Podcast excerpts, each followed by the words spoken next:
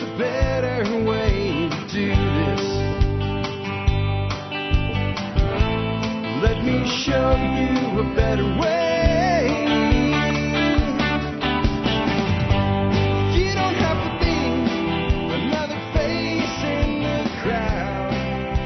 And we are live. Welcome to episode 3260, 3260 of the Survival Podcast. And today's show is What Would Post Empire America Be Like? What would it look like? What would it be like for the average person in America? Would, where they live and what they do as a, a matter of their profession or what have you uh, have a lot to do with what it would be like? if you live in a rural area like Green Country Agroforestry said uh, that in post Empire America, I would probably be sitting around with a pistol on my hip selling duck eggs and daylilies and trees.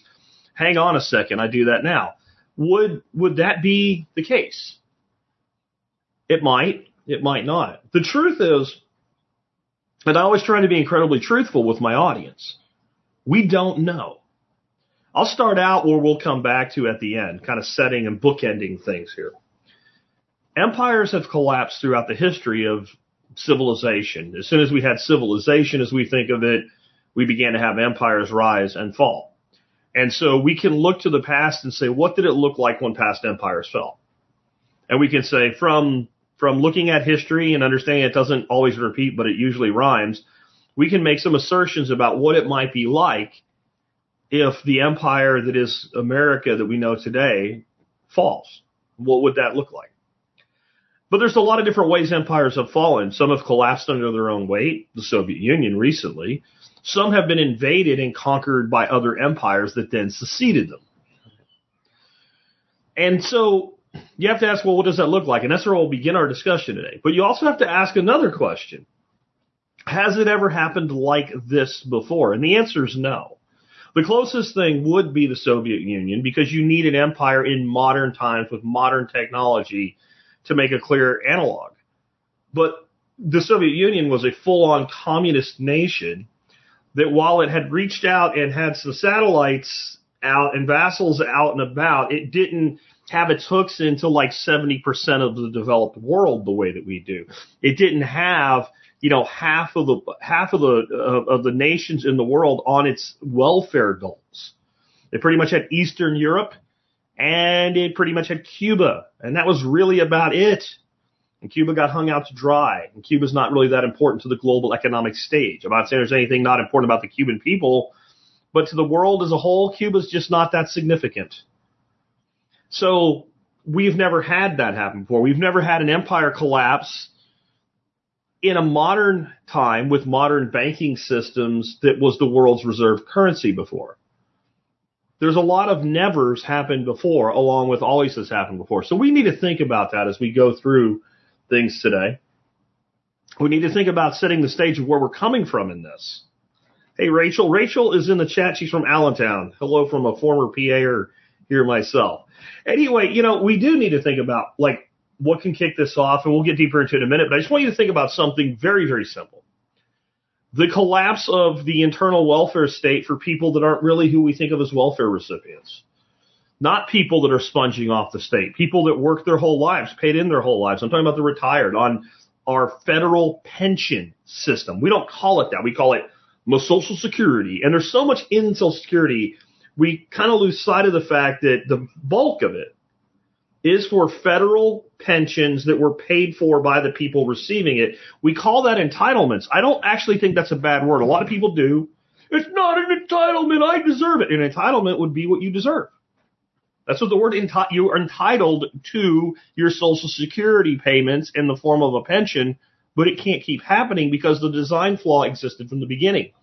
In 1970, I'll check it. So just so I get my figures absolutely correct here. In 1970, we had 3.7 people working, paying into SSI for every one person receiving it. That was already like a bellwether that, hey, hey, hey, this is not necessarily going to be okay. 3.7 to 1 is not exactly a robust Ponzi. And Social Security is a Ponzi. Right now, it's about 2.5 to 1. It's hard to find a current accurate figure because they haven't really made a good stab at this since the whole COVID thing began. We sweep it under the rug. The estimates prior to COVID would be that we would be down to 2.4 to 1 by 2030 with insolvency reached between 2034 and 2038. Governments know, been known to be wrong and usually to their detriment, not not underestimate, not not overestimating, but underestimating problems.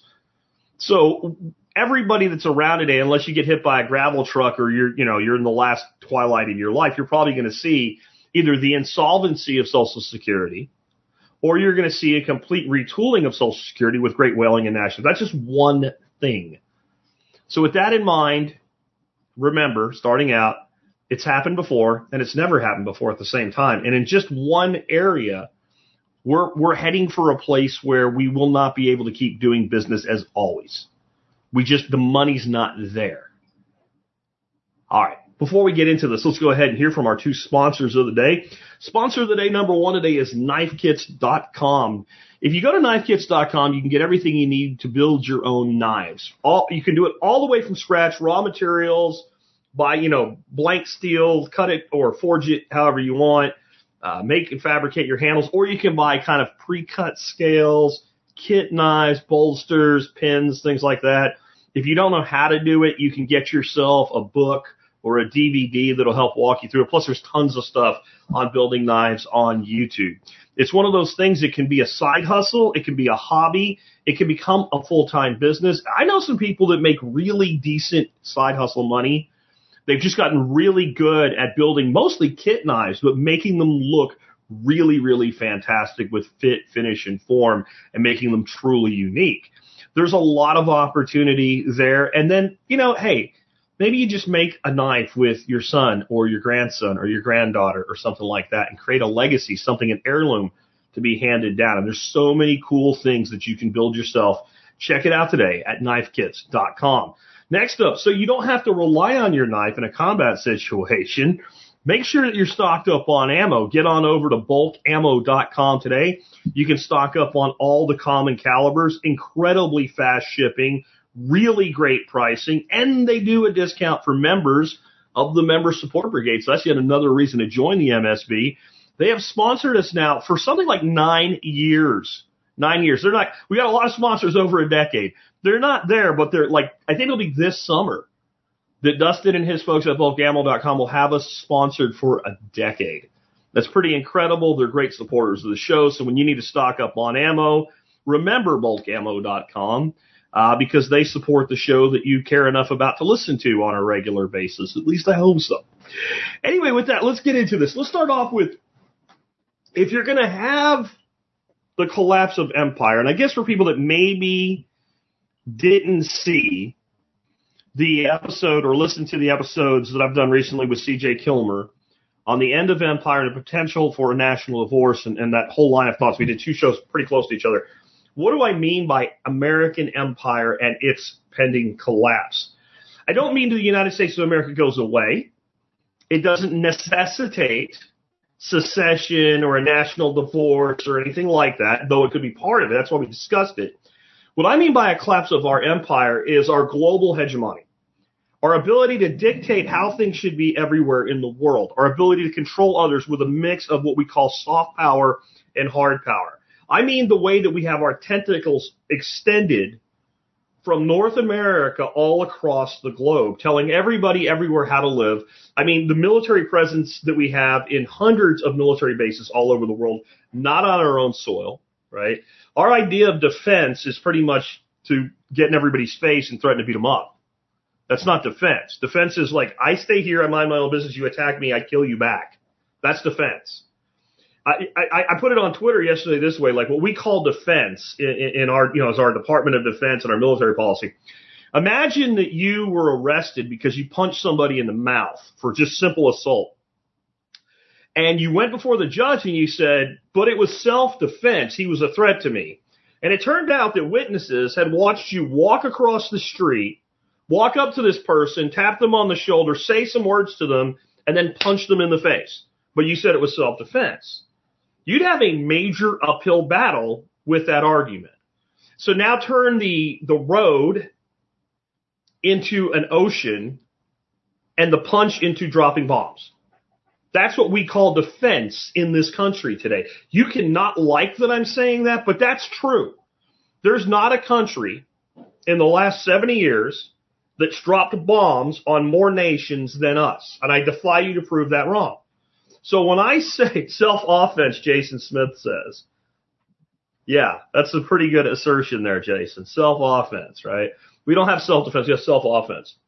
And you could try to justify it with, well, if we didn't, like preemptive war, et cetera.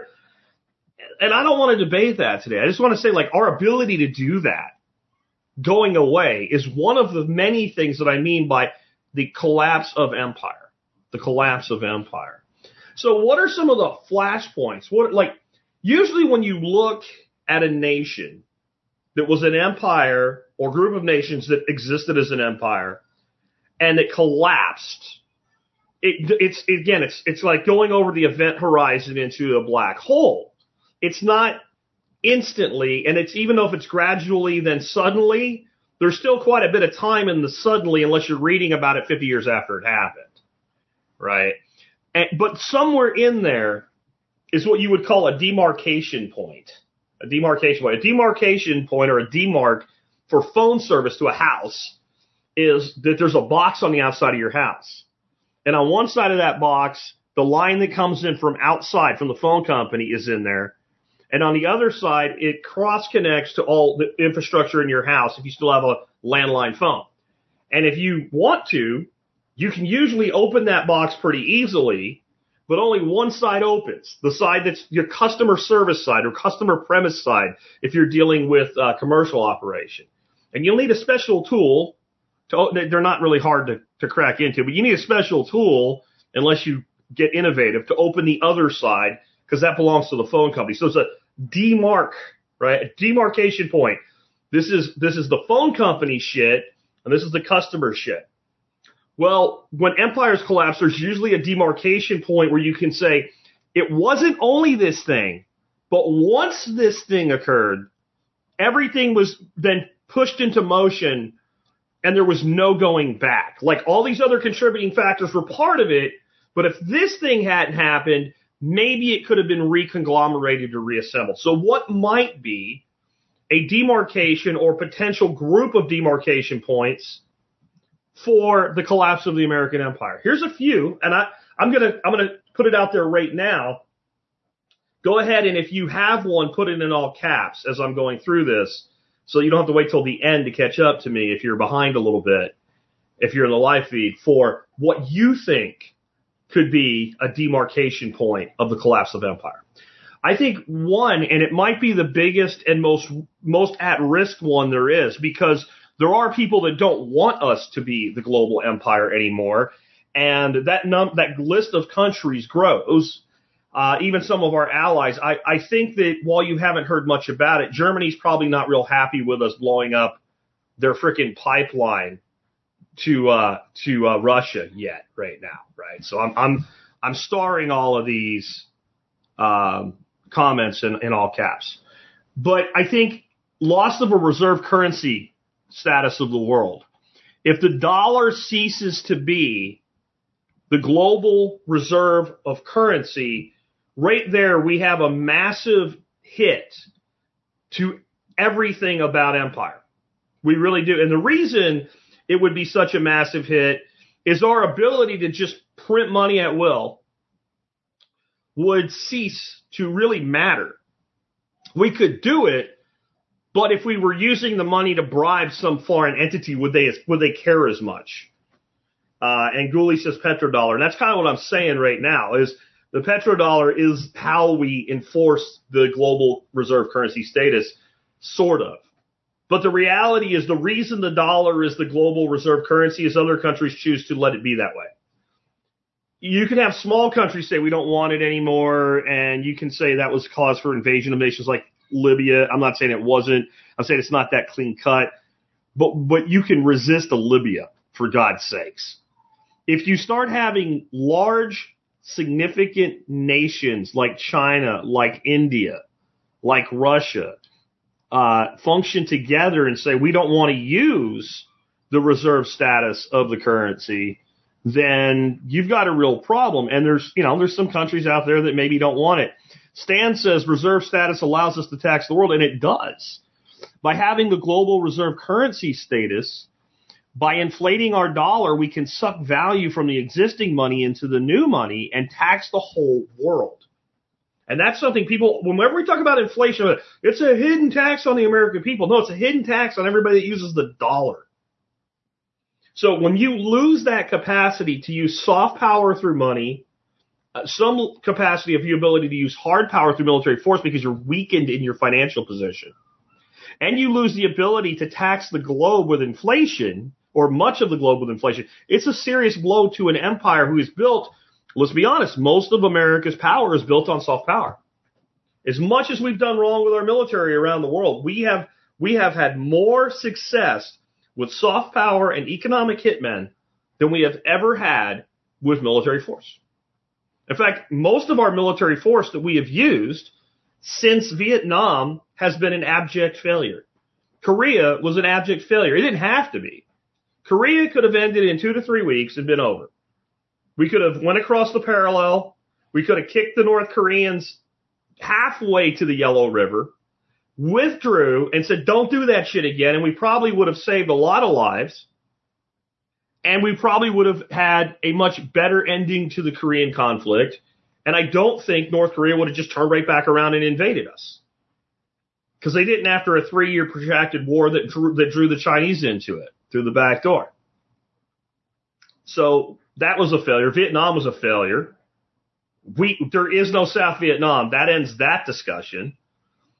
The Gulf War we, we saw as a huge victory, but all it did was set up the second Gulf War, which was a failure, and the, the war in Afghanistan, which was a abject failure.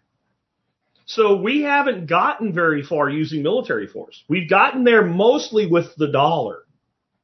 And with our military force, the primary way we've used military force to create vassals is we've given military equipment to other countries and armed them.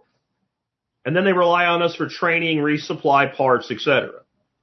So you take away the reserve status of the dollar, you got a hard problem maintaining that. How about the inability to use that hard power because you can't muster troops? I know we'll reinstate the draft. Draftees can only do so much for a military force. And the reality is in the past, when we've, when we have drafted people into the military, even most of the draftees that turned up saw it as their civic duty. They didn't want to do it. They didn't volunteer. That's why they got drafted. But once they got drafted, they said, well, I am an American and I will do my duty. In many instances, it was to the folly. I, am back to Vietnam, and I do not crap on Vietnam veterans. I have one of the most famous portraits commemorating the fallen in Vietnam that's ever been done on my wall right behind the camera. It's an older man with his hand on the Vietnam memorial, seeing the reflections of his fallen brothers. But every single life that was lost in Vietnam, every single American life that was lost in Vietnam was wasted. It was wasted.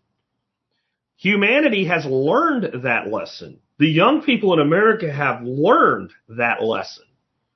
So you can only do so much with a draft right now. Plus, a vast majority of young men, and you can say whatever you want about women too, women in the draft, that'll teach them ERA, right? Whatever. It doesn't matter. Men fight freaking wars, you know, and, and will continue to be the primary war fighters. And most of the young men today don't qualify for service. I, I'm in touch with a lot of NCOs in the military today specifically the Army, because that's my background. I was in the Army a long, long time ago for three years. So I know more about the Army than I do about the Marine Corps, the Air Force, or whatever. But well, this is what I know about the Army. If you want a career as a, an enlisted rank in the Army, you are going to serve one of two things in your time coming up, somewhere between E5 and about E7. And if you don't do it, you ain't going to make it. And that is you're either going to go on the trail as a recruiter for two years or on the trail as a drill sergeant for a couple of years. And it used to be nobody wanted to be a recruiter, but man, people really didn't want to be a drill sergeant. My contacts tell me right now, people are volunteering to be drill sergeants to get that knocked out in their career because they do not want to ever be a recruiter in modern times. They're missing their recruiting uh, goals by more than the, the media is telling you. Oh, imagine that. Because when, when you have people behind the scenes, they tell you what's really going on. And even the people that are willing to join, a lot of them can't join because of all these drugs we've given our kids. You know, all these mind altering freaking drugs, all these freaking like versions of speed and stuff for ADD and all. I don't know if you know this, but when a person's been prescribed those medications in childhood, they are ineligible for military service.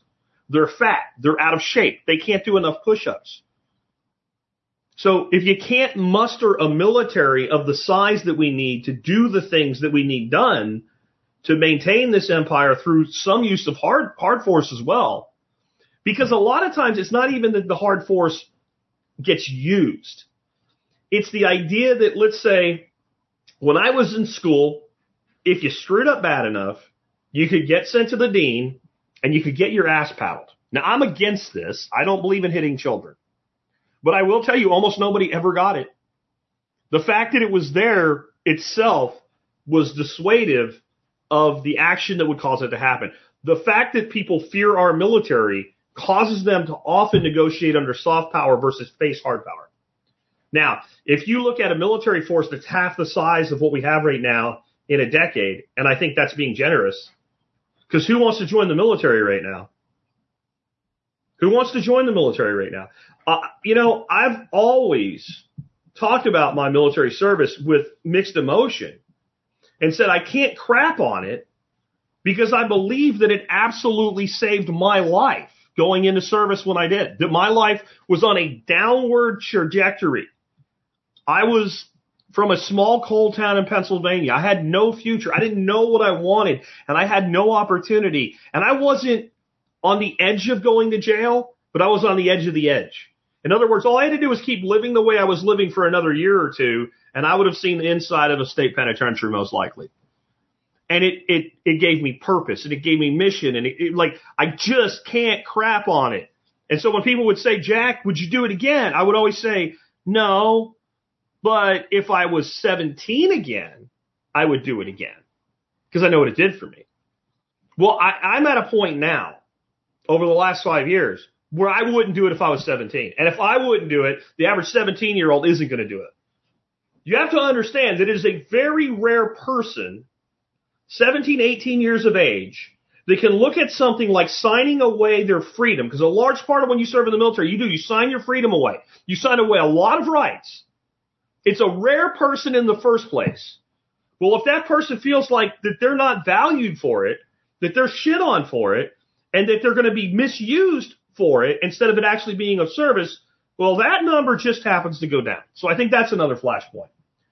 City county and state level financial implosions. Well, this is going to happen. This is going to happen. Half the major cities in the United States today are bankrupt. They're held together, cobbled together by just enough taxes and just enough federal redistribution of money. But inflation kills everybody, including eventually the state we're going to see more and more, especially where it will happen first, because it's a great place to create class warfare and say it's not our fault. It's those people over there, pitchfork people, go kill the torch people. Is pensions, city pensions, state pensions, county pensions, things like that will start to collapse. And they really will. And then from there, it just gets worse. And how many times can we have a bailout and how many cities can the federal government bail out, especially while the currency's value is being inflated away and the global reserve status of the dollar is dying? So I think that's a potential flashpoint. State sovereignty moves. Now I think this is up to and including secession. But there are middle grounds. One thing that CJ and I didn't really talk about much during our discussion about a breakup of the country, which I would see more in regions than red state, blue state, is we didn't actually talk about what Marjorie Taylor Greene was talking about. Marjorie Taylor Greene was not talking about secession. If you read what she wrote and you read what she said or listen to what she said since then, what she's actually talking about is the state sovereignty movement. It just wouldn't have got a lot of traction if she said it that way. What she's talking about is strength under the 10th Amendment, which again wouldn't have got the attention if she said it that way. That's why she said it the way she said it. to get attention because like all Congress clowns, she's an attention whore. They're all attention whores. Every friggin' one of them. Even the ones I hate a little less than the other ones. But she's talking about, well, the military would still defend America. There'd still be a federal government. Everybody would still be part of the United States. So what she was really talking about was a revocation of powers of the federal government, which would be done under a convention of the states. Now, if things get just shitty enough, that could happen. That could happen. What if there was a constitutional amendment that said, you know, other than absolute emergency defensive action, overseas military action has to be ratified by the states? That would be interesting. I'm not saying that's going to happen. I'm just saying things could move in that direction. States simply withdrawing their consent of being governed by the union without actually leaving the union. States breaking into pieces and conglomerating with other states. So it's not possible under our Constitution, if the law is followed and if if nobody gets away with it, does it anyway, for let's say um, Eastern Washington to declare themselves East Washington. Not possible. Not possible. You know what is possible? Absolutely is possible. East Washington joining Idaho. There's it's never been done, but there's nothing that prevents that. Well, how many things like that can happen before the federal government starts to lose control internally? And if you don't have internal control, that's when your external control will go away because the people you're controlling externally just go, yeah, we don't want to do that anymore. We're just going to not listen to you. You got your own shit to deal with. Think about it. What would be the best time? Imagine that you were being held hostage by two guys with guns, right?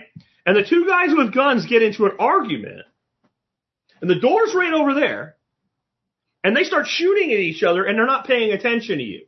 What are you going to do? You can get the hell out the door if you have any brains. So, so those types of things could weaken the outer control enough with internal strife to be that catalyst point that kicks over. And in a lot of ways, that's what happened to the Soviet Union, a lot differently than it would here.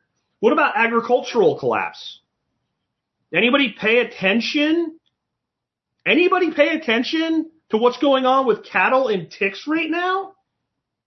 And I think it's spread as far west as like Kansas, something like that. There's this uh, Asian longhorn tick, and it bites the cattle, and the cattle get this parasite, and the parasite then will kill not all the cattle, but some of the cattle. A lot of them, especially nursing mothers, uh, mothers carrying calves, and calves that are still nursing. It's kind of a problem. And yeah, it's Asian longhorn tick. It comes from Asia. I guess that's racist to point out the geography where something came from. The bigger issue is the cattle that are infected with this that survive become lifetime carriers of this parasite, and right now we have no treatment. That's just one. I don't think that'll completely decimate the beef industry or anything. I think that, you know, this Asian beetle or Asian tick that carries this disease exists in Asia and they have cows, but it's not exactly helpful to the situation. You guys know I don't believe in the climate hysteria bullshit around CO2 itself, but we have created massive fluctuations in our climate. We have created deserts throughout our farmland and we have no sense about at a mass scale restoring things with regenerative agriculture. We're all renegades in that space right now. Everybody doing it's a renegade. Thank God for them. But we don't have a plan to start changing these 40,000 acre plots of corn and beans and, and, and, and, and grains and potatoes into grazing civil silvopasture land, which would actually fix the problem and still allow us to produce all the food that any vegan, vegetarian, or plant-based diet wanted. No, no, we're going to double down on what screwed everything up. Agricultural supply chain mechanisms, et cetera. We're wearing out our soils. There's lots of ways to fix it, but the people that are in charge aren't doing it or even really encouraging it. And the stuff they're doing is akin to putting a band-aid on a wound that's already gangrenous underneath it. So that, that would become another issue that could go. How about the coming demographic bomb that we started out with? How long can we run a system where two ish people work and pay a tax to support one person in their retirement with their retirement pension. How long can that go on? It can either not continue to go on, or we have to cut the benefit to the retiree to the point where the retiree has to be allowed to work, which then competes for labor in the market at a time when that person just wanted to retire. You know, it's there's a lot of things that could kick this off. Let's see. I'm going to look real quick at what people said. Fortress Canine, how you doing? Joel says another world war definitely could end the empire.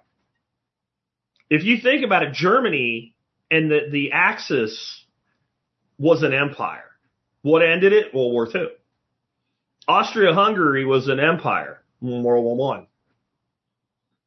The British Empire was in effect ended by World War One and World War Two, even though Britain was on the victorious side.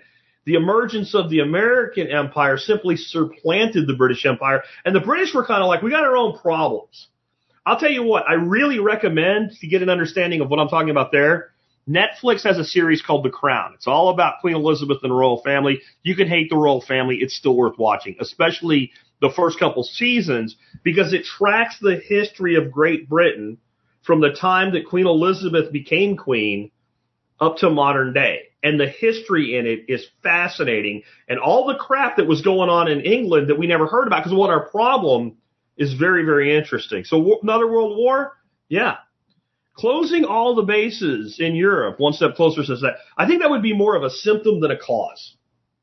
Personally, I think if you start seeing the bases close, it's because we, we're folding. But it definitely would change the positioning. It would be retreating on the chessboard, and when you do that, you end up dead. You end up in checkmate. Uh, economic collapse or loss of reserve currency status. We said that.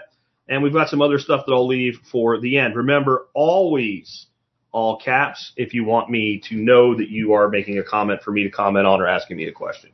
So moving on, let's look at what, what the other side of this. What about potential blowback from the rest of the world? I, you know, we talked about um, your hostage takers starting to shoot at each other and you'd run away. Let's look at it a different way. Let's say that somebody was really abusive to you and your children. Let's say that the person was literally responsible for the death of one of your kids, but they were so strong that even though you wanted to, you knew you couldn't fight back. You knew all it would end up is getting you dead. And one day they come over to your house to be abusive to you again, and they trip on the freaking door uh, jam, fall down and hit their head, and they're laying there drooling on themselves. This person killed your kid. How tempted are you to pick a barbell up and crush their skull? I mean, I'm talking crack it like a coconut.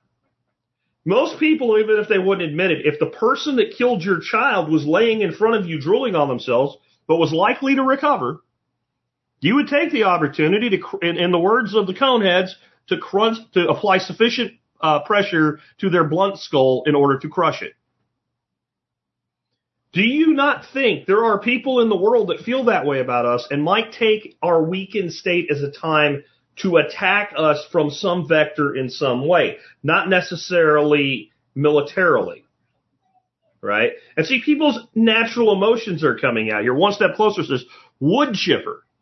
Guy's drooling on himself. I'll fire the wood chipper and drag his ass back there. If you, if you, if you, if you try to start coming to before you get in there, I'll put you back out.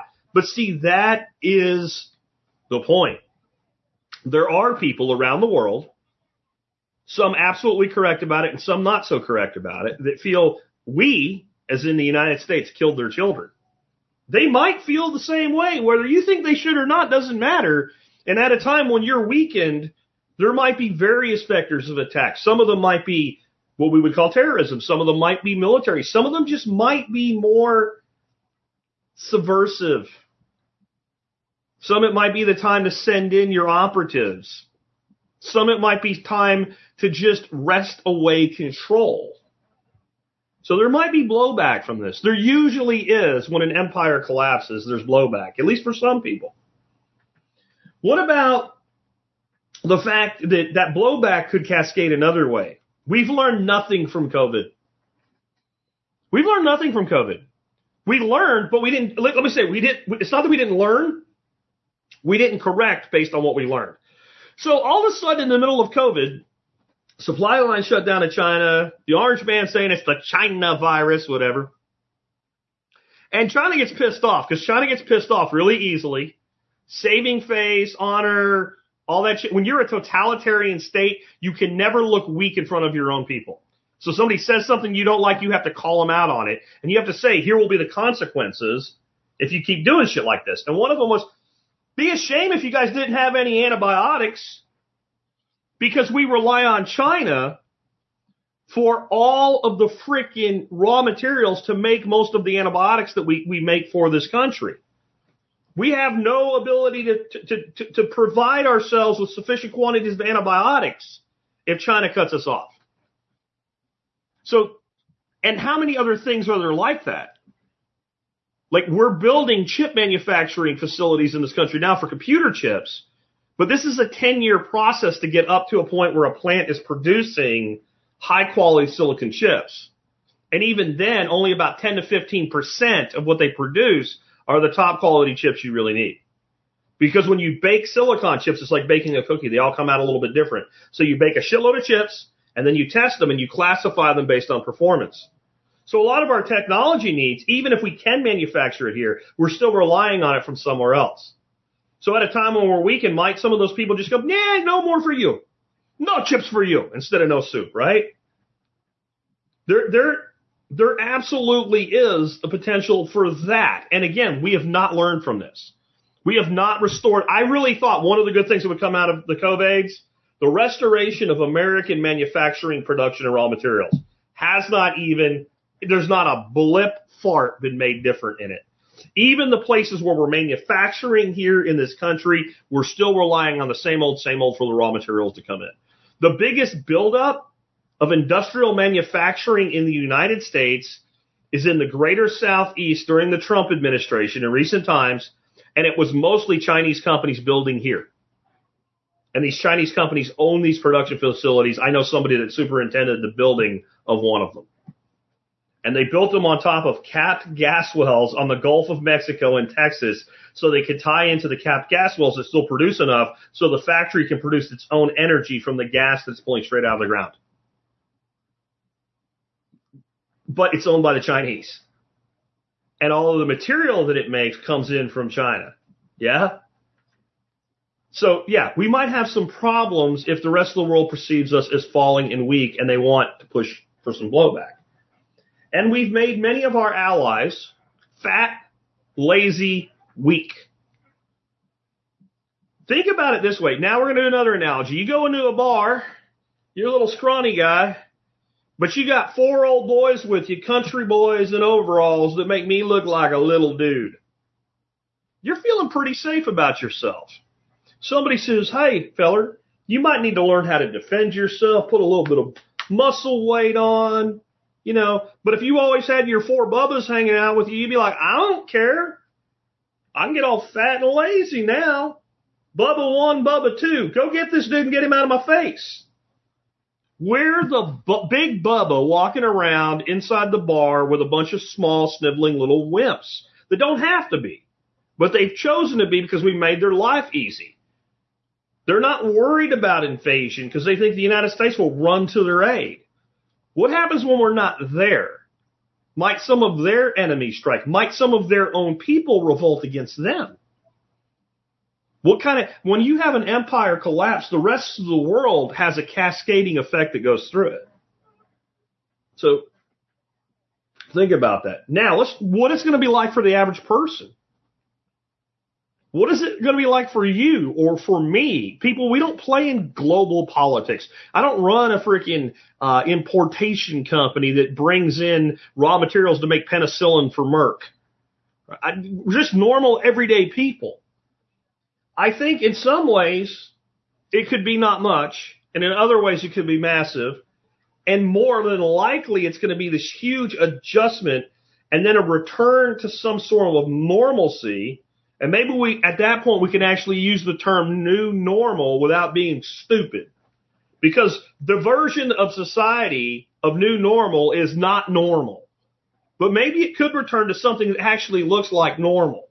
Like people actually talking to their neighbors again and relying on each other again. But if you think it'll all be roses for anybody here, you're not in touch with reality. Most of us are just not in touch with how we hate the centralized system. So we turn our eye a little bit away from it with how much it benefits us or how much we rely on it. Even people that think of themselves as largely self-sufficient, I think will be impacted. Now, I think it'll actually be exactly the opposite of the Soviet Union. In the Soviet Union, when it collapsed, the people that most benefited were city dwellers. Because they had complete and total control up to a point, and then all of a sudden the free market to a large degree opened, and there was a rise of oligarchs. But all those oligarchs had to employ people. What's happened since then is the rural communities in the Soviet Union, well, Russia now, have declined massively. During the USSR period, if you were living in some little hamlet out on the countryside, you were often told, and thou shalt stay where thy art. Only certain people were allowed to leave these rural communities to go, let's say, to Moscow to go to university. There was a small controlled number that were allowed to seek things outside of the countryside.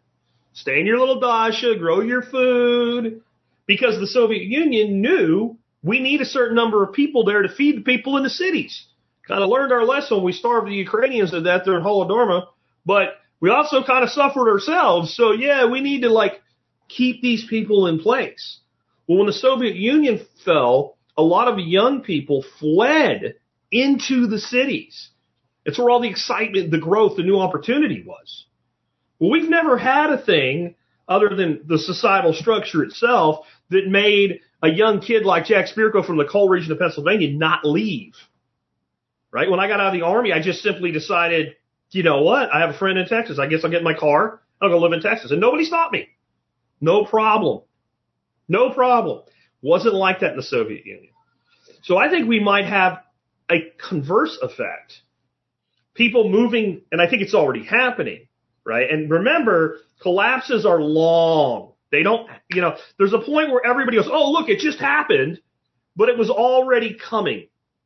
You should have been able to look. Now, I was too young, so I couldn't. But if you were an astute adult paying attention in 1980, you should have looked at the Soviet Union and said, less than a decade, decade and a half maximum, this thing's going to fall apart.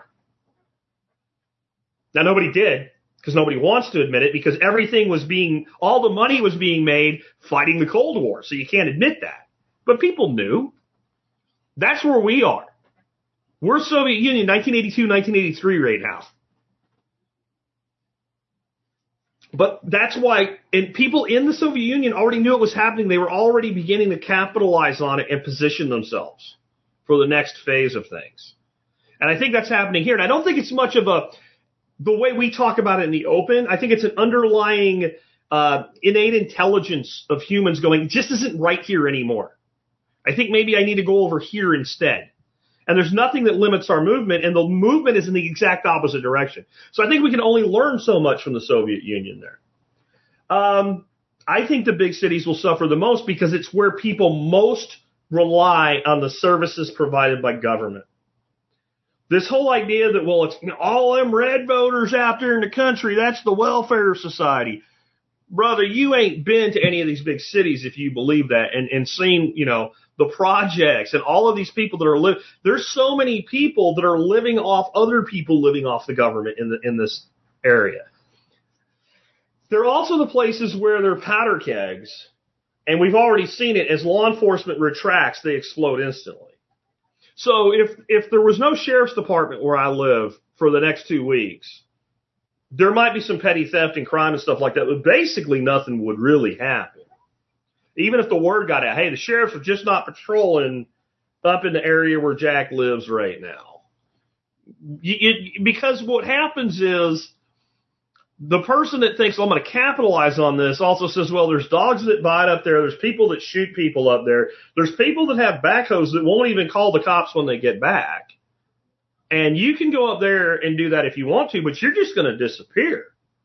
Where in the cities, the instant the stabilization of state-based law enforcement is gone, it erupts and you see it. The aftermath of every hurricane, you see it.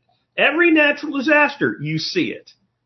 If they don't immediately get like National Guard troops in place defending property, it all goes to shit in a heartbeat. None of these places outside here suffered under the Black Lives Matter marches. It was all the urban areas and the adjacent suburbs. And I don't see why that would be any interest or any different going forward at all. Next, um, I think any and all pensions will be at risk. I think private pensions holding stocks will be at risk. Um, banks will be at risk it, when this happens. Um, 401k plans, et cetera. You know, and those would be the best case scenarios, the safest place where you probably will keep your money, but the value may go down drastically. Okay. But when I'm saying pensions here, I'm talking state pensions and teachers pensions, uh, cop pensions, uh, city worker pensions, the guy that was a mechanic that fixed the buses for 40, 50 years working for the city of, uh, you know, uh, Sheboyganville, et cetera. Right. I, I, I think that, you know, every single one of those will be at risk as we go into decline. And if you look at what happened in the Soviet Union, I think this is a place we can draw a corollary. A lot of those pensions didn't go away, but they got drastically reduced or they froze. And the amount that a person that was like a retired military officer that in the, you know, tw- if they had retired 20 years earlier at the height of the Soviet Union would have had a very good quality of life ended up being barely subsisting. So I, I, I really, really think that if you have a, a government based pension, don't freak out, but have a plan B and you should have already had one. And I think that can have a cascading effect too. When you start having a whole segment of society go from middle class to poverty, everybody else suffers too. And you're going to get, I think you'll see a rise of oligarchy. And I know that we're an oligarchy right now, a new oligarchy, a new regional oligarchy in the United States, a new separation between the haves and haves nots, a whole new form of it as the empire falls. And I, I personally believe it's going to fall. The spread between wealth and poverty will increase and critical infrastructure will continue to crumble and far worse than it already is. Our infrastructure is in deep shit in this country. Roads, bridges, etc. For all of the talk of more roads, more roads, more roads, go talk to anybody that works in civil inspections for the roads and bridges in this country and they'll tell you you're you're better off not knowing what I know. I've heard from some of y'all that do the job. I've heard from some of y'all that said, well, it's not as bad as you're saying. And then I ask a couple questions and the response ends up being, well, in some places it is. But this is where we're at right now. I, I like analogies. I think it helps people understand things. So let's say you got a neighborhood and it was built at like all the, like typical subdivision. It was all the houses were built 35 years ago. They're all starting to have shit go wrong at the same time. But if the people in that neighborhood have a reasonable income and they can't completely fix everything, they can patch things together. They can, okay, I can't do the siding this year, but I'll do the roofing work this year and I'll paint the freaking house next year to get the siding by for another couple years and then I'll put the siding on and the neighborhood starts to decline but it's propped up by a willingness of the residents to do what they can with what they have. That's our infrastructure. That's why we don't have a building falling down every day. That's why we don't have a bridge collapsing every day. But it's also why, you know, all the talk about the derailed train and the Brandon administration came out and said, what? About three trains a day derail in the United States. They weren't lying, folks. It's about 1,100 derailments a year. What? Did I did Jack say eleven hundred a year? Yeah, fact check that shit. Blue checks. Go ahead, fact check it. It's absolutely the case. About eleven hundred derailments in the United States of America a year in our rail system. Tell me that's not an indicator that we have a decline in our infrastructure. You know what they used to say about the Nazis in, in, in, in, in Germany? Well, at least they kept the trains running on time. We can't keep the trains on the tracks. So what happens when there's a little hit to what is already damaged? You have a, an accelerated decline. And I think that is absolutely something we're going to deal with as well. So then I'm a solutions guy. Well, I don't have a solution to the decline of our empire. And if I did, I don't know if I would be inclined to help anybody with it. I think that our empire, our time has been, and it's not time for us to go away, but it is time for us to stop telling the rest of the world how to live and let the rest of the world solve their own problems and see to our own shit. I do have some thoughts on what we can do personally and individually by looking where's the opportunity here. I think one of the greatest opportunities in this is going to be food production and education for it. And I know we talk about that a lot because, well, if you don't eat, you die. And if you want to bring a nation to its knees, if you want to build it, bring an enemy to their knees in warfare, cut off their food supply. If you can cut off food and water to your enemy, it is only a matter of time before they surrender. Period. Every single time that any enemy has successfully cut off the food supply of the, of their enemy, they have won in the end. Every time. Now, you might say, well, this happened and then these people fought back. Well, they didn't successfully do it. When you actually successfully cut off food, you win. And what this means is we will have both the enemy from without and the enemy from within to deal with.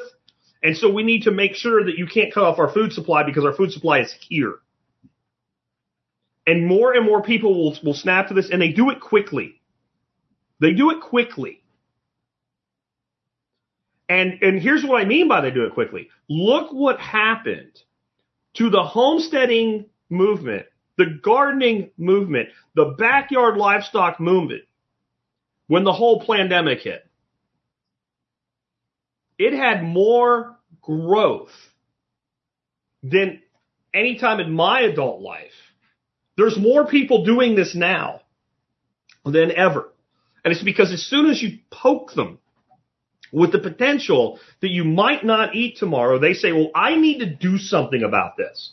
See, this is the thing about humans. We're really good about ignoring problems that we think are 10 years away or even 10 months away. But when we see a problem imminently in our face, we're pretty quick to try to do something. That doesn't mean you always do it well. But when somebody is hit with the reality of, I might not be able to feed my kids, they start thinking this way. And, and the reality is there is so much we can do. And people tend to do what they can with what they have. We can transform the suburbs and outer suburbs, especially where they're not directly under the impact area of these cities. And there can be food produced everywhere. And not everybody needs to do it. You know, if you can get one in five or even one in 10 homeowners running something akin to a small market garden, the amount of food we can produce is ridiculous. Especially if we're incorporating things like small livestock and as we get further out, mid-sized to large livestock like pork, like like lamb, like cattle, etc. There's so much we can do with this. There's no reason that we won't. And people are going to want to eat good quality food, especially the more the globalists do to force people to eat shit like impossible to believe beef burger, right? The more market there is for what people really want. So I think that's a marketplace. I think social enjoyment and entertainment one of the things that the Soviet Union did that no one talks about, because you can't say anything good about your enemy, because then you you're a tool of Putin, or I guess at the time you know a tool of Stalin or Khrushchev or whatever, right? They were actually pretty decent at making sure that people that lived in these rural communities had a social life. They provided support to make that happen. So there would be a little, a little place to go drink your vodka with your friends instead of drinking at home in the closet, right? And a big part of what made the youth flee the rural countryside wasn't just that I can, and I can go to a university or I can get a job or whatever. It was that that social structure, since it was propped up by the state and nothing was put in place to fix it, collapsed. I.e., the rural kid that says, there's nothing to do here. I'm going to go off and seek adventure somewhere else. So I think that if you get into a place where people don't really want to go back into those areas, at least a large portion don't, creating opportunities for people, whether it's, you know, little, little, little concert venues or what, anything that is really, I'm not talking about like a zip line center or something, though that might not be a terrible idea. Things that are designed around the concept of socializing with each other meeting places, etc., where there's something to do, but I get to go meet Garth here, who's in the uh, the, uh, the the chat, or I get to meet NT, or I get to meet Stan or Mouse, or one step closer, where we get to see each other and meet. I think that the people that can build things like that, and I think they're going to be largely with a thumb of the nose to the state, because the more there is collapse, the more things that you can't do without a permit right now, people are just going to do anyway. And, and local law enforcement is going to be like, you, you guys aren't feeding my family. These people are, go away. Now, don't think I'm saying that'll all be easy. I'm just saying that's where an opportunity is going to lie. And the more creative somebody gets at doing it, the more successful it will be in that situation. Uh, technology and automation. What would you do if you didn't have to do it? Most people aren't going to teach themselves how to program an Arduino or a Raspberry Pi. The people that can, there's going to be a lot of opportunity. When, when you have an explosion in growing your own food, but people still have to see their lives, the more automation you can put into that, the better, right? There's going to be, I believe there's going to be a use for things like Bitcoin and other cryptocurrencies, maybe, I don't know, or other cryptographic technologies. People are going to need people to help them with that. Even if it's not so much like services for hire, you guys know I've talked a lot about, you know, in my childhood, a guy named Buddy Shoemaker up the road from me. Uh, I would take grapes from my grandfather's vines up to him every year. He would give us half of the half of the wine from those grapes back and kept the other half. He didn't sell wine. I'm sure he did to some people, but mostly he gave wine away. But there was nothing that dude could have ever asked somebody to do that if the person couldn't do it, they would have said, I know somebody who can. His social capital was through the roof.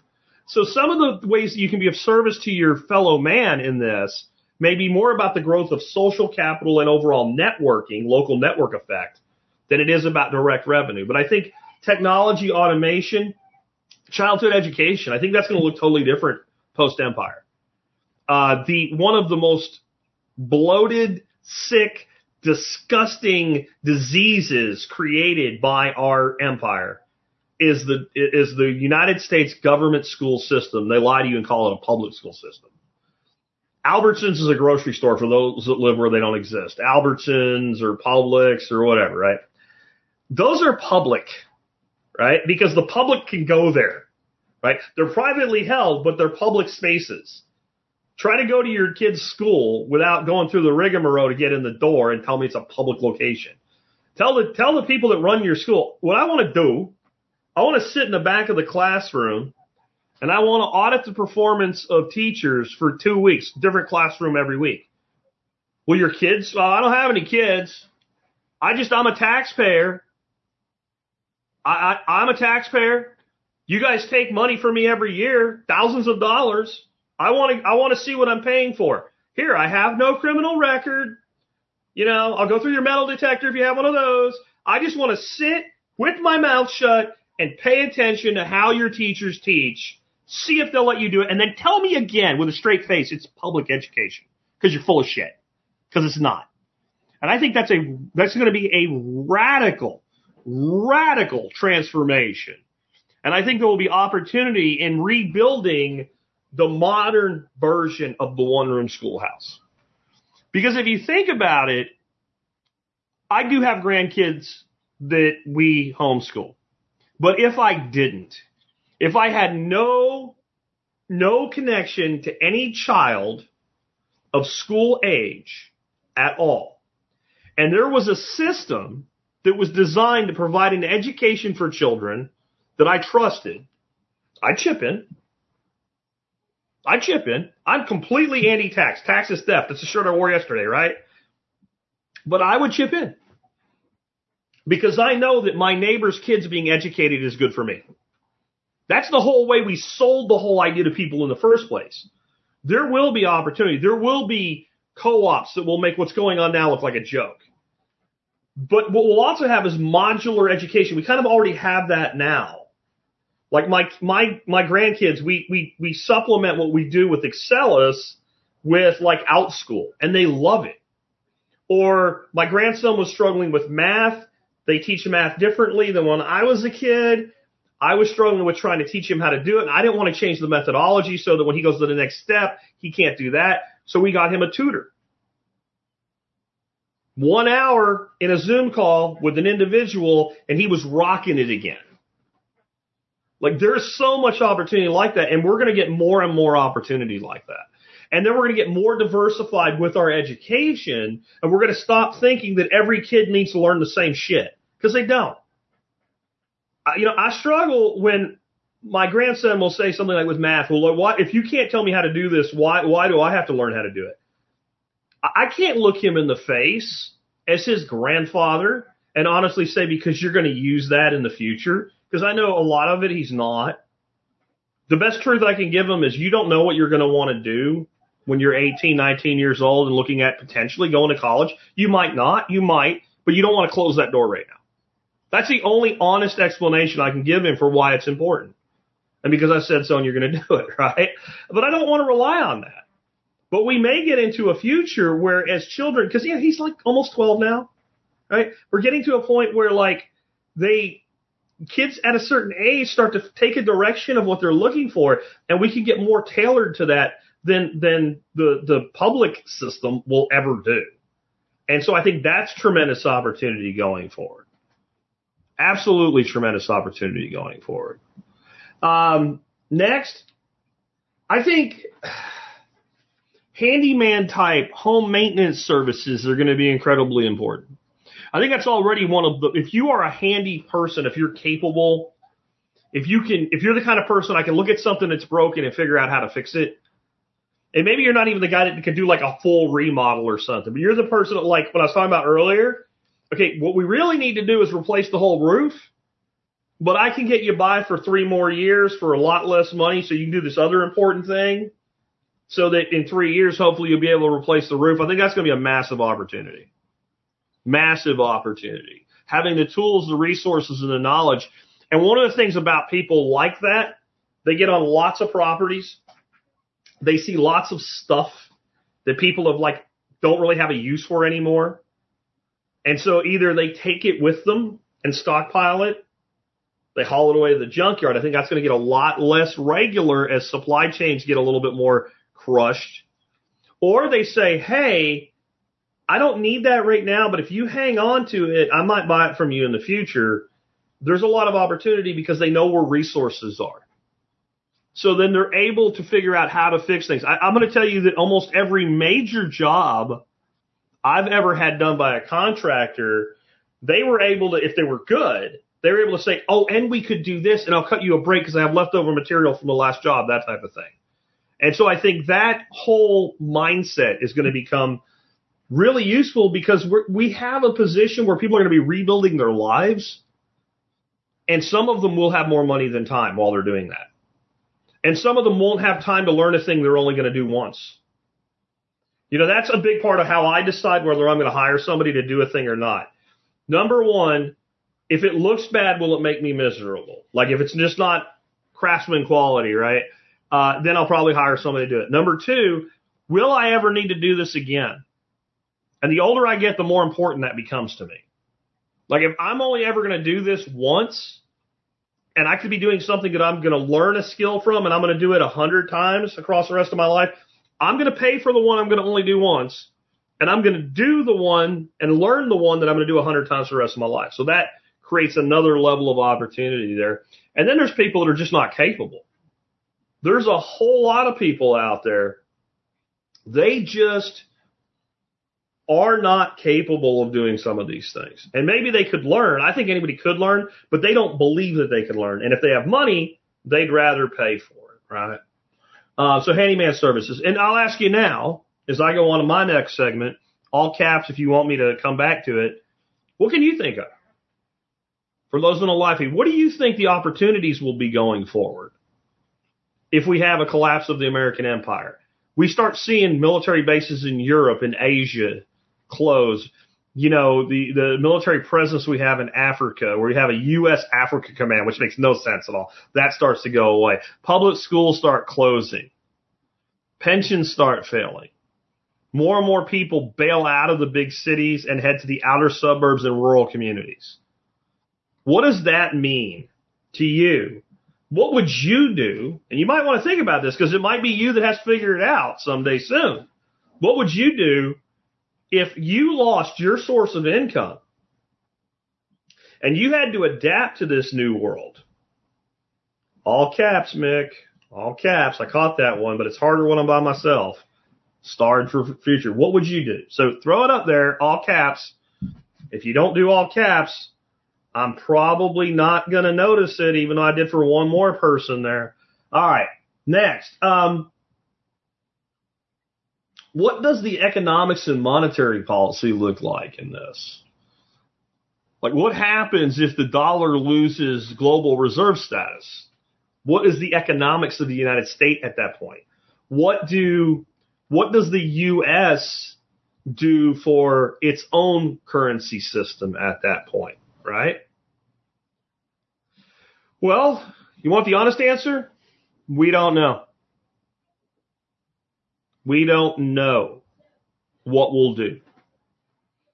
There's people, you know, I'm a big Bitcoin proponent. I have that as one of the possibilities on my list here. But there's people like, oh, it'll all be Bitcoin. You don't know that. We'll all be using 1964 pre, you know, pre pre 64 silver or whatever. You don't know that. You, you don't know. And I don't know. So let's start off with we don't know. We're, and that's everything I'm talking about today. We're only speculating. And because it's never quite happened this way before, we can only learn so much. Wheat pennies. wheat pennies. Uh, you might be using wheat grains, right? Uh, I will tell you in Argentina, one of the people that I'm pretty good friends with uh, virtually is for Fernando Aguirre. And he said he watched people make deals on the street after the collapse in Argentina where they put a uh, gold chain, agreed on a certain number of lengths, links, and the guy put a knife down and cut the chain and gave him the link plus the cut link and said, there you go. There's, there's your payment. But that was not sustainable. It didn't last. Right. So I do think that first thing will happen is attempt to dollarize the world. Long before the collapse, long, I, before the collapse, because long is long past, right? Before the collapse, and I think this is the plan right now. I think in the crypto space, the United States government is about to lay the smackdown on everything but Bitcoin. And I think the reason they're not going to lay the smackdown on Bitcoin is because they like Bitcoin is because pick your battles. So they're going to lay the smackdown on all of these cryptos that are basically securities that have been operating under the radar and outside of of uh, of regulation. And everyone they've gone after, they've been fairly successful going after. So that gives them more and more confidence they can do it. Well, you have these stable coins like Tether and USDC and all this other shit. And I said this before. I think what they'll try to do is pull that under FDIC so that you have to have a certain amount of provable, auditable by the government backing. But then I think they'll kind of turn loose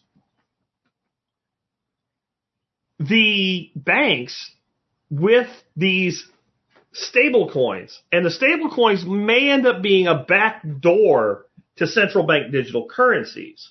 So you have the stable coins being issued by the banks themselves, and then you have the central bank that has access to the data from all of the individual blockchains.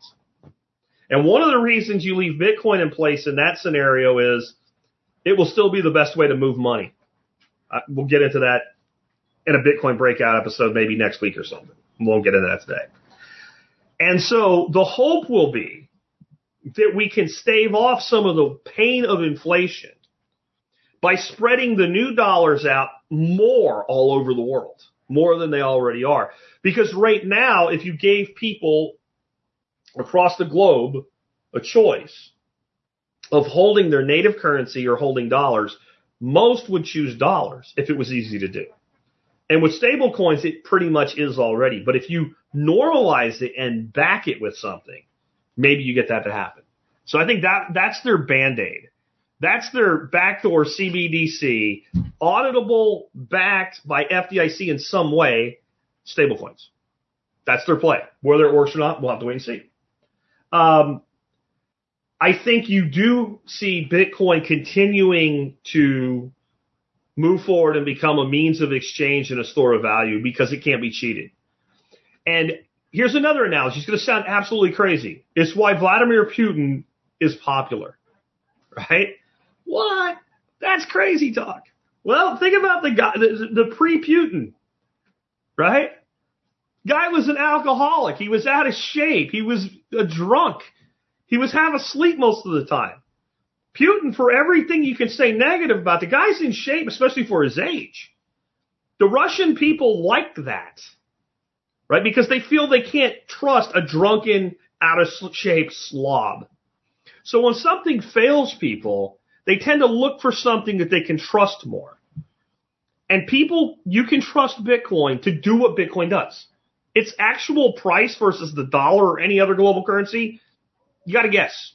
It's an estimate, right? You can say the overall trend is, but you don't know. But I'll tell you right now, will Bitcoin keep doing what Bitcoin does? And will you, if you hold a Bitcoin or a million Satoshis or whatever, are you able to defend it? And the answer is yes. So I think the fact, and I don't want to turn this into a Bitcoin episode. So that's all we're going to say. But I think the fact that you can trust the truth that is Bitcoin will lead to its greater uh, utilization in these communities, especially with things like Fedimints uh, and and the Lightning Network. So Fedimints, again, I don't want to get too much into it, but we are going to need something akin to a banking system. We can, you know, be your own bank. Shut up. There's a purpose to banks beyond hold on to my money so no one steals it. There's lending. There's intra-regional lending, right? There's, there's, and there's lending that's more of a commercial line of credit, right? There's, there's all types of purposes that the banking system serves for having, let's say, two companies be able to do business on an extended line of credit in both directions would be an example instead of direct debt. They're, they're uh, basically a third party accounting between those corporations. And we're not going to see the end of all corporations. When the Soviet Union fell apart, we didn't see all the companies in the, in the Soviet Union disappear. So there's going to be something from that side of things, and we'll leave it for there. Um, economies may be more localized for needs and rely on imports mostly for luxury. This isn't that far away. When I was a kid in PA, Pennsylvania for the uninitiated, most of what we needed came from Schuylkill County. Most of what we needed came locally. We didn't shop at giant chain stores. We didn't have many. You know, you went down to the economy grocery store. There were two of them, right? Razadviches, I think was the name of the family that owned it, right? So now they were bringing food in from outside, but you were dealing with a local merchant. But most of the food we ate honestly came from local farmers. Like our meat came from a guy named Artsy. His nickname, what my grandmother called him, was the butcher, right? He was really a meat cutter, not so much a butcher that slaughters animals and all. And he had different local suppliers and he drove around in a little truck, refrigeration unit in the back, and he brought meat right to our front door. We would buy ham and beef mostly from him. Then there was another guy that came around. He sold milk and eggs and stuff. He, I don't remember his real name, his proper name, but we called him the farmer. And so this is 1980s.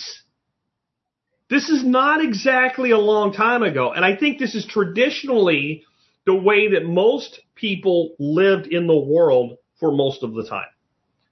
You you the importation business is for trinkets and luxuries, right? It's the little gizmo that does a gizmo thing that's just less expensive to make over here for now anyway. It's chocolate because you can't grow it here and it's delicious. So people will pay for it. You know, during, you know, not even that long, a few thousand years ago, it was salt and it was pepper coming across the, you know, the Silk Road. Pepper was a luxury, right? Because it only grew over there and it was very hard to move. Today we can move pepper easily, right? It's it's it's it's it's not anywhere near as much a luxury. Might it become one again? Might learning how to grow things that serve its purpose? Might finding ersatz be an opportunity in the future?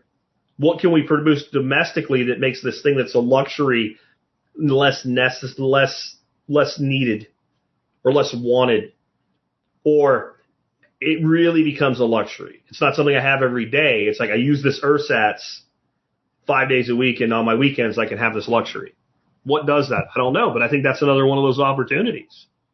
Right? It really is. And I think again, this is how we lived in a lot of rural America for a very long time. And dare I say life was a little bit better. I hope that when I talk about how when I was a kid, we didn't have a lot of money and we used to go hunting and everybody got a deer tag. Everybody got a license, even the ones that didn't hunt. You take a little sister, put her in the truck, let her sleep with her teddy bear, turn the heat on, leave it on idle. Everybody goes hunting. Brother, uncle, dad shoots a deer. Come on, honey, let's go get the deer. And I talk about that. I talk about gardening from a subsistence level. That we did that because if we had a big garden, we ate really well and we didn't have to worry about it. I hope nobody looks at that and goes, man, Jack's, Jack's saying his childhood really sucked. There were things that sucked about my childhood. It wasn't that. It wasn't that. That, that is not when I say I had some shitty childhood experience. That was actually the best part of my childhood. There is a certain empowerment when you're a 13, 14 year old kid. And you know that if you added deer to the deep freezer that year, that the whole family is better for it. And then you go do it. And it's one of those things that people don't know that they like until they experience it.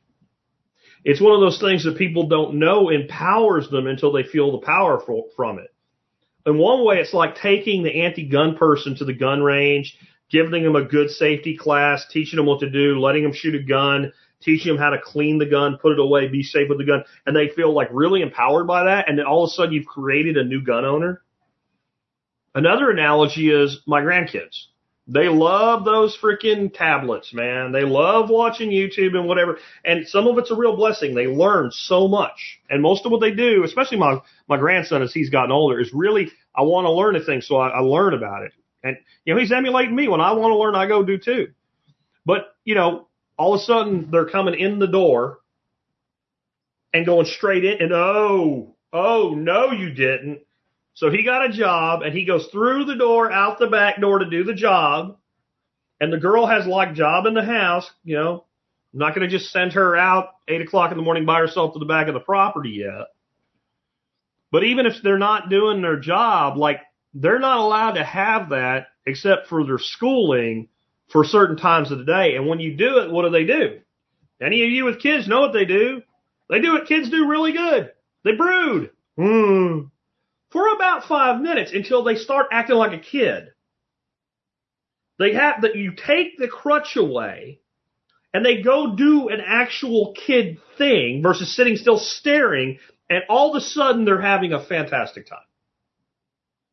They're, they're out, you know, hunting bugs or following the chickens around or my granddaughter's gotten to the point now she likes to build forts. She puts boxes up and puts it's basically an inside tent. She goes in there and hides and giggles and reads and stuff. They're all happy. I think a lot of what we're talking about today, people will view very derogatory until they experience it. When you when you grow anybody out there, just say me in the live stream. That maybe like for at least a part of your life, the idea of growing your own food just was foreign and it seemed like a lot of work and why would I do it or some version of that. And then you did it. And not only did you get better quality food, but the empowerment from the entire thing radically transformed the way that you think about food and the way you think about your place in the world. How many of you have experienced that? I'm sure when the time lag kept comes through, we'll start seeing me, me, me, me, me. And I think there's a lot of things that are going to go on like that. That as people begin to truly understand what it is to provide for yourself and your neighbor versus have your money taken to provide from some, for somebody 10 states away or 10 countries away, that we will refine that empowerment. So I'm not saying all sunshine and roses. I'm just saying I think that as this happens, as this happens, a significant portion of society will rediscover what it is to be human and to rediscover the wisdom we lost in the last 50 years, not the last, you know, 200 years, just the last 50 years, the last 25, 30 years. It all cycles. It all comes back around. And starting to come in now, me, you know, one after another, me. Mick, me, I remember one Christmas my wife asking, do we have enough eggs for Christmas breakfast? I thought and replied, I'm not sure, but I know we will have it by tomorrow morning. Yeah, because the birds are going to make them. It, it changes everything when you become your own supply line and you become a piece of a supply line between your neighbors and, and back and forth. Um, economies are going to become more localized. I think people will have to take greater responsibility. I don't think people will all of a sudden start taking greater responsibility because we'll just become responsible after being irresponsible for decades. I think that when you take away the thing that you relied on, you by necessity become responsible for it yourself or you do without. And I think we only do without things for a certain amount of time before we say, okay, I need to do a thing. Now, some people won't. Some people will end up sleeping under an overpass. Some people will end up living in a little closet, you know, new pod style room or something. But I think most people will, will seek another way and they'll find it. But I have a bigger question. Nature abhors a vacuum.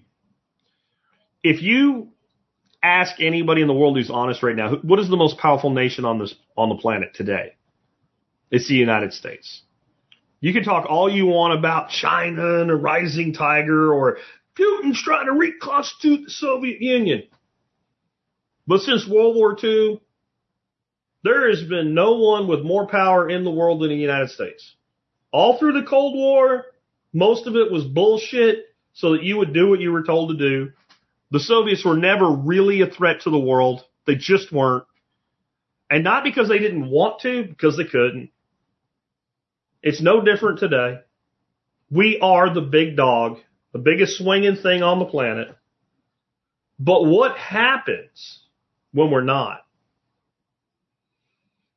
will the rest of the world just sit idly by without a juggernaut, without somebody or some group of somebody's existing as a global hegemony? And what role will we play in that world? Who will it be? Without us, is it China? That would be the, the bet that most people would make right now. China's got its problems though. China's knocking down buildings they built they couldn't put people in. You think we have a demographic bomb hitting with not reproducing enough? The one child policy in China has really run its course. And then you have modernization with people on top of it choosing to have less kids. Right? Stan says the WEF. I don't think that's an overstatement. An attempt at a global oligarchy. That, that that's what this is what we need to start realizing. That's what the WEF is. It's a global cooperative oligarchy that doesn't really care about borders. It just uses whatever government's in place will use that. Right? I don't know what the pushback is there. I know what our personal pushback is, but globally, they actually have a lot more um, flexibility in what they do than, let's say, China. Or what about the BRIC analysis, the, the uh, BRIC alliance? Brazil, Russia, India, and China working together. Will Brazil turn on us? Well, it's not about turning on us. It's about you know, having some place in, in a hierarchy in the world. I think one of the things that we don't get about the rise of the United States as a global empire is that nobody would have believed it. Nobody would have believed it 20 years before it happened. If you go back to 1925, the odds of the United States becoming a global empire were pretty low. And it was more likely then than just a few years earlier. If you go back to prior to World War One, honestly, the global stage never took America seriously as being a major power in the world. We were seen as a great place to go for opportunity, but we were not seen as the nation that would end up pulling the strings across the planet. So Christine says China's a joke. Maybe. But China has a lot of people and a lot of horsepower. But I don't I don't think they are what fills the void. I think that telling you that it would is part of what uses to scare you. It may be Europe. It's got the, they got their own problems. Though. What if it's nobody? What if it's contested? Does that itself lead to something akin to a World War III? Do we get involved at that point? Do we have our own? I don't know. I'm not pretending to know. I think, you know, maybe there'll be stances, maybe a bunch of regional powers. Do we get something that looks like a global governance secession? I don't know. It's going to be interesting. Mexico. Grumpy Green Guy says Mexico. You know, it sounds stupid, doesn't it? It it sounds stupid, doesn't it? I don't think I would put my money on it, but I'm not going to say it's impossible. I'm not going to say it's impossible. Because the United States was looked at in 1900 a lot like Mexico is today in some ways. Third world country. Half the roads still aren't even paved, etc. And that's before we had cars. All right. I, I want to just end with this, just getting you to think about what you can do for yourself. Remember the tagline of the show, helping you live a better life if times get tougher, even if they don't. Everything that we should be doing today in our own backyards, in our own lives, in our own resilient lifestyle design should say, I want the best plan that I can put together if what Jack's talking about today happens in my lifetime. I want the best plan of half of what Jack happens says is going to happen happens in my lifetime. I want the best plan for my grandchildren if I'm long dead when it really comes to fruition, but I've put things in place for them.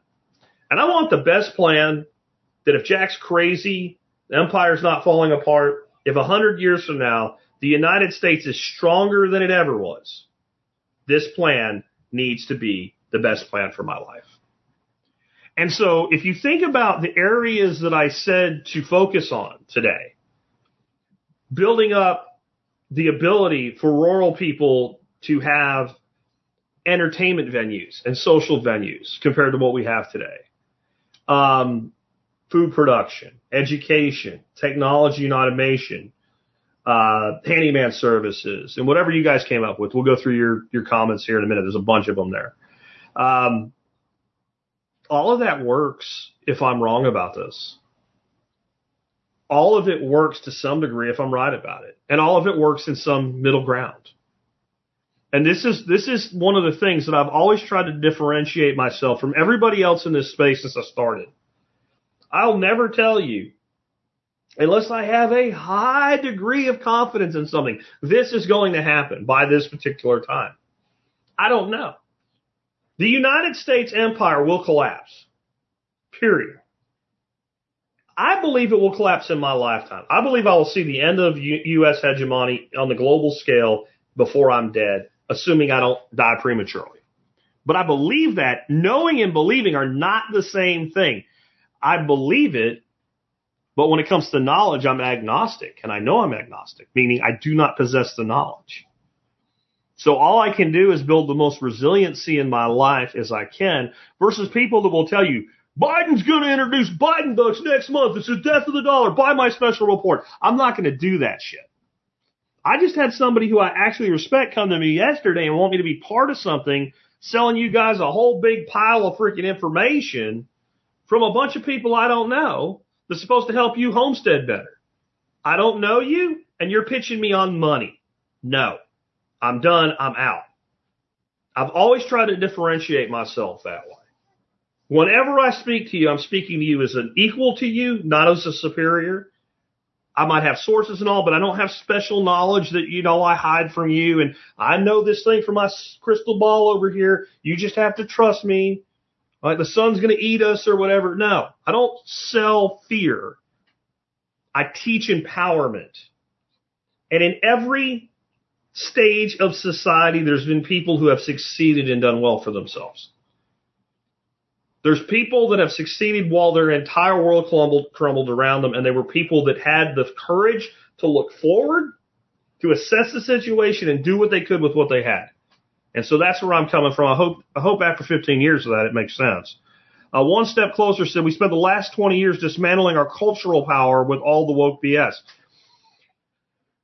I'm going to tell you, my view of the woke stuff is different, I think, than most people's. Not all, but most. Maybe not that much for this audience. Maybe this is a good Twitter poll. I think the woke ideology is being used as a psyop on a very easy to manipulate society at this point, at this stage. And that the people that are behind this macro movement, the total movement of this collapse of U.S. empire, this change of the board, are behind it. And I think it is intentionally being used to destroy Western culture. I know that sounds tin hat conspiratorial, but I don't have a better explanation. I'm not saying the crazy person with 27 colors in their hair that thinks there's 87 genders on TikTok is a willful participant with the knowledge that that's what they're doing. I'm saying it's Illuminatus trilogy. All the opposing groups are actually being controlled by a few people at the top to the same end. And that end is the destruction of Western culture so that the, the, the Western society can be in their minds brought to heel. Even though they're part of it. Um, Christopher says the numbers in the military are horrible and the people we are getting in are weaker and weaker. Uh, he's a former first sergeant. Absolutely. And no one's telling me anything any different. And think of what they did during COVID. They got rid of old guard uh, NCOs and officers. Some because they wouldn't take the shot. But I'm going to tell you, I know three officers who left service, three officers who left service because of the saber rattling they did about we're going to go through all your social media and get rid of you if you're pro Second Amendment, if you're pro Republican, if you're pro whatever we say is hate speech, if you're anti LBGTQ, blah, blah, blah, blah. Everybody forgot about it. Everybody forgot about it because that's what they do. They do a thing and they eclipse it with the next thing and then they eclipse it with the next thing. But they started purging the ranks of the old guard, the NCOs and officers that said, my job is to keep these boys they call men alive. They got rid of as many of them as they could. And now they're crying they can't get new people in the door. It's, it's a part of what we're talking about today for sure. Uh, K-Bonk said Buckhead, Buckhead might separate from Atlanta. Stand by. Yeah, they might. I think it's good for the people of Buckhead. I don't know that it really fits what we're talking about today, other than its underlying movement. But Buckhead is the is the the, the, the expensive rich area of Atlanta that pays for all of Atlanta's bullshit, and they're fed up with it. And this is going to be interesting to see. And I think it's supposed to be today is like a big day for this movement. But the but this has happened in Georgia. There's a process in Georgia for cityhood, for a neighborhood, or whatever, to say we want to incorporate as our own city. And either we don't have a city, but we're, we're forming one, or we we're leaving. And it's done by vote, and it's not always succeeded. But the state has never denied any entity that's wanted to do it from voting on it before. And if they do it here, it'll be the first time it's ever been done, and it could have other consequences because when people try to follow the rules and they're like, okay, all we want is a vote. And if we get our vote and it doesn't pass, okay. And you shut it down before they get to follow the rules all the way through, then they feel cheated. Then they get pissed. And sometimes when people get pissed enough, what comes next? Right? Hatred and anger leads to the dark side. It leads to death. So we'll see. Inability to keep the military at strength. Most of our guys I was in with got out ASAP over BS, me included. Yeah. Our, military is at one of its weakest actual troop strengths in modern times. Uh, News That Doesn't Suck says Germany's use of the pipeline. I never thought the U.S. would find a way possible to drag them into fighting a world war on the up, on the other side of us. Again, with potential within potentially a decade, that took skill. Yeah, I believe the United States destroyed the Nord Stream pipeline. It was Russia's pipeline to Germany. Germany did not want it destroyed. Germany is a NATO ally. We destroyed the Nord Stream pipeline. And if you don't believe that, you need to turn your TV off for a couple of weeks and then common sense will rekindle in your brain, just like when I shut down my kids' tablets, my grandkids' tablets, and then common sense will tell you we did it. We took an act of war against the NATO ally while talking about how an ally in Ukraine was so important when Ukraine's not an ally. They're a nation we have friendly relationships with. An ally is a nation you have an agreement with as an ally. That's a formal alliance. Any of you that tell me that Ukraine is an ally, right, and you're of Putin, you don't believe it, I want you to send me a link where I can read the agreement where we entered into an alliance with Ukraine. And if you get mad when I ask for that, it's because you know you don't have one. Chris says, how do you think those of us in the suburban, urban, rural fringe will fare? I hope well, because that's where I am. I'm in the, the urban, rural fringe or suburban, rural fringe. It's not that far to the city. I hope that I'm far enough out. I think that we might have a lot of opportunity there. And I think it's a matter, are you far enough out that, that the act of coming to where you are for people that will steal and plunder puts them into a state of fear? I feel I'm far, I can't answer for you. Um, and I don't think every city will burn. I don't think it will be, you know, the Black Lives Matter uh, protests everywhere all the time, forever and ever. Um, I think it will be a time that we have to get through. And I think one of the things the United States is not really in touch with, that many people around the world that have had to deal with strife and warfare at a level that we can't get our heads around, except for those of us that went to other places and saw it there, is that in the middle of a war zone, life goes on. You'll see videos sometimes and people will say stupid shit like, the war is fake. Because like some lady will be pushing her cart home from the store while a bomb goes off in the background and she kind of looks back and just keeps going. In the end, humans adapt. That, that's a good thing and a bad thing, I guess, depending on what you're looking at and when. Uh, GMA Merkel says, I got kicked out and I did have a kid that said my being there intimidated the teacher. I'm not sure what that's about. I missed that one, so we'll just let that one go. Grumpy Green Guy says an entire generation of children without state education will figure out interstellar, in, interstellar space travel. Maybe. Maybe. I, don't know. See, I'm not willing to, to completely crap on the entire system of education we have. I think that there are certain people who thrive in the environment that they've created and become in, like let's say exceptional engineers and things like that. But I don't think we need it for everybody. And I think having to pay for something for everyone that not everyone wants or needs is part of what's breaking the camel's back. It's part of that last straw. Personal defensive training, 229 Mix says, I think what he's talking about there is what opportunities are. I think yes.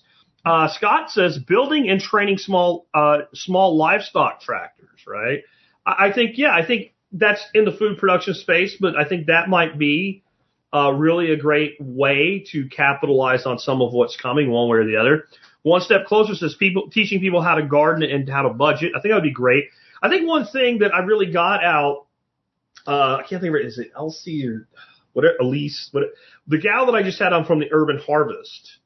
Um, one of the things that really took away from that is, you know, she started this whole movement in her little area in Florida teaching people how to garden, how to compost, how to save seeds and all. It's not so much what she's done with it as a business, which is great, and she's got a successful business. It's the community created around it at the local level. I think that's a big part of things like this that it it creates and builds community. Scott says building and training small livestock tractors. I think I already had that one and I messed up. Uh, Swamp Butcher says private security. I think there'll be a big opportunity in private security. I think there'll be a huge opportunity in private security going forward. People are going to need it.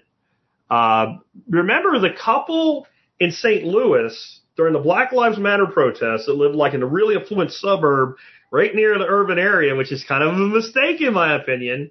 When the protesters came and they pointed guns at them, and then they prosecuted these people for pointing guns at people that were threatening to burn down their house, right? Those people, do you know they tried to hire private security and nobody would do the job? That was their, they didn't want to do what they did. They couldn't get a private security company. Bill, Jack, I have some questions for the expert council. How do I get them to you?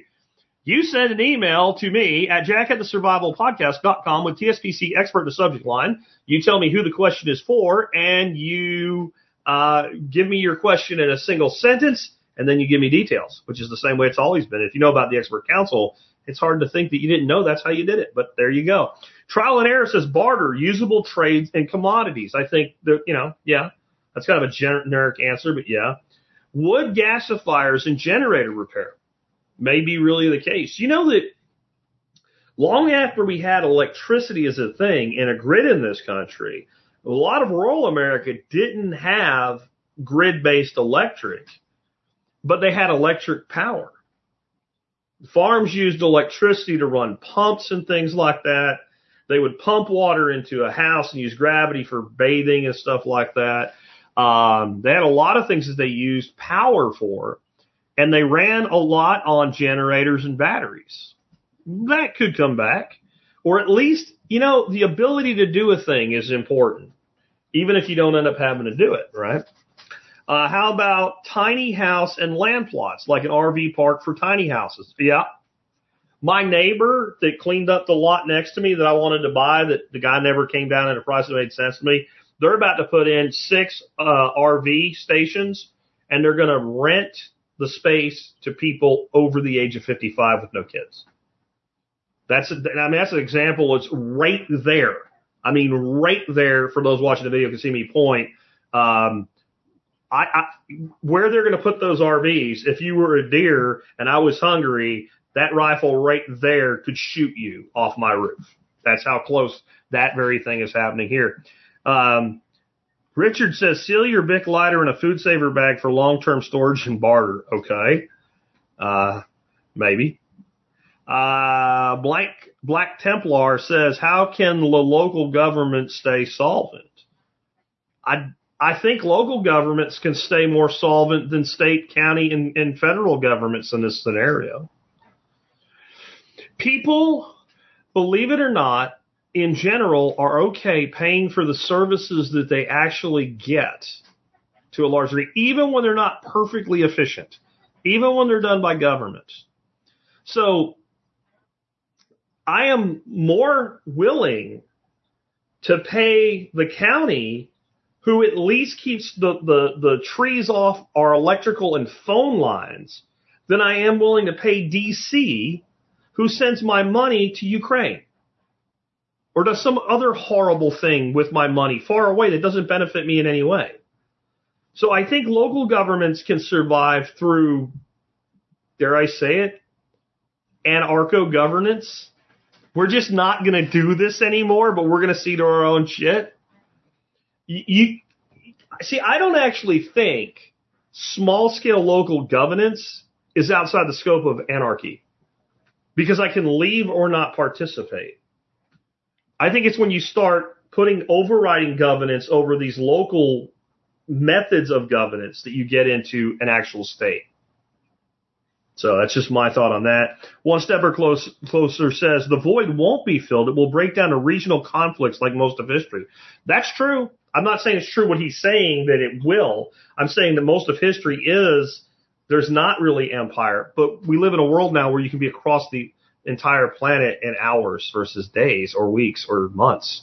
So I'm not sure that you could have a future without some form of a empire eventually again. Now maybe you have what he's saying for a time and then you have the reconstitution of an empire down the road. That's that's probably likely. Bill Huston says the 100 year marathon explains a lot about China. I'm guessing that's a book that I'm not familiar with. Anyway, guys, hope you enjoyed today's show.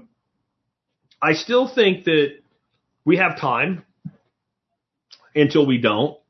And I still think that all the things that we talk about doing from a standpoint of lifestyle design, non-brittleness, resiliency, self-sufficiency, self-reliance, personal sovereignty, etc., makes sense whether this is something that we see over the next 10 years or the next 100.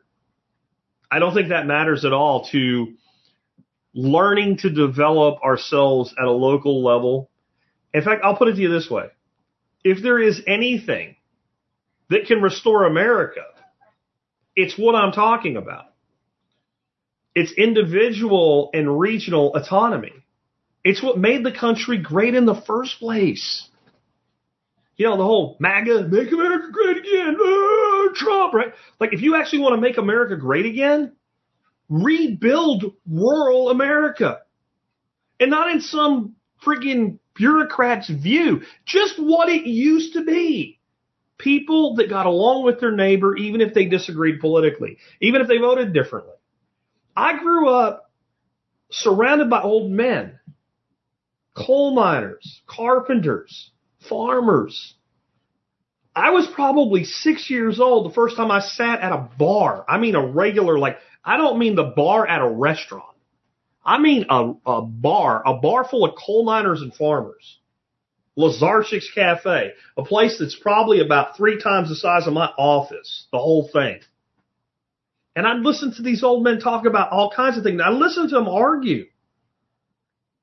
I think that's why I was ahead of my peers in a lot of ways because I spent time with adults. I heard them argue about a lot of shit. How shitty the Philadelphia Eagles were. That was a common topic, and somebody would get offended by it. You know, I heard them argue about a lot of stuff. Almost not breathe a word about politics, and when they did, it had nothing to do with how anybody voted. It'd be something the city was going to do, little city of Minersville, and should they do it or not? And then, like, you'd get the discussion done, and then somebody buy somebody a beer, and they go on and talk about, you know, what what was going to happen to the price of coal, and how that was going to affect people. And the two guys argued with each other. If one of them said at, like, when they were leaving, "Hey man, can you come over and help me this weekend?" Sure. 1970s and 80s. It's not that long ago. If there is a way to cushion the blow of the collapse of the country, it's this.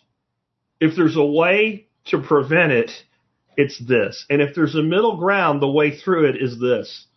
The restoration of community, local community, and the, the, the, the cessation of reliance upon things that you have now shown us through history we cannot rely on long term. The rebuilding of taking care of ourselves and the people closest to us. We'll either do it because we become wise enough to do it, or we'll do it because the situation will force us to do it. I, I, I prefer the first one, but I'm not going to bet on it. I'm just going to do it anyway. With that, if you guys enjoyed today's show and you want to help support us, remember you can always do that just by doing your online shopping starting at tspaz.com. Now, after all that talk about things that are needed versus things that are, uh, uh, you know, luxuries, this is kind of a luxury, but it's a cheap one. Made by a company called Anker, A-N-K-E-R. They are my favorite discount value electronics brand. I look at Anker as a company that makes stuff as good or better than the big brand names and sells it for a fraction of the price. I say that after selling literally tens of thousands of items sold by Anker to all of you people. And when I sell Anker, I never get anger. I never get anybody emailing me, go, Jack, you stupid jerk. I bought this thing. It's a piece of crap and they won't fix it. Uh, I've gotten occasional emails. I got a product from Anker. It wasn't what I expected. They replaced it. It was broken on arrival or something. They always stand behind their shit, and that is something in 2023. Today they have their uh, Soundcore Life P2 wireless earbuds on sale for like 32, but 32.98, 20% off the retail price. These are every bit as good or better than Apple AirPods. They're also waterproof. Uh, they're awesome. I always say that I own the products. Let's uh, let's drop that screen there. There they are, right there. Let's just, I use these. The only reason I won't pull them out, they might jump on the freaking computer because I was using them the other day. I use these things. You charge the case and you return the earbud to the case to charge the earbuds. I generally run one earbud at a time when I'm working, so I have situational awareness of what, what else going on. But I love these things. And you know what? When you put one of these things in your ear, you don't look like you've done a, a, a, a scene from something about Mary because they're not white, they're black. You guys know who you are. Wear those white AirPods in your videos. You don't look good. It's it's unbecoming a man. Don't do that. Anyway, with that, uh, if you want to help support us, yeah, you just do your online shopping at tspaz.com. And you can also consider becoming a member of the support brigade. Just go to the survivalpodcast.com, click on members or go slash members and you can find out about all the great discounts you get. And I am working on a couple new discount vendors right now, waiting to hear back from two of them. Uh, so there's more always being added to that from a value stack. And I appreciate you guys tomorrow. Like I said, I've given the expert council a week off. And I thought the Pikers would get me material this week to help build the backlog I'm asking them for. But I'm glad I canceled it because I don't have enough material from the expert council to do a show tomorrow. The Pikers are piking. If you have a question for those Pikers, get it over to me. Like I said, jack at the survivalpodcast.com, TSPC expert in the subject line, and your question for the council. Please be bottom line up front with it. So I know what you're asking, you know what you're asking, the expert knows what you're asking. And uh, we will return to expert council shows starting next Friday. Tomorrow, what are we going to talk about? I don't know. I have no idea. I'll figure something out. If you have a suggestion, email it to me and no, I don't know before close of business today. Uh, I will consider it. Same email address, same procedure, TSPC in the subject line. With that, I'll catch you tomorrow. Everybody have a great day. bringing you down? Are they gonna bail you out or just run you around? They said you should have a house the American way. A dollar down, a dollar a month, and you'll never have to pay. There's a better way to do this. Let me show you a better way.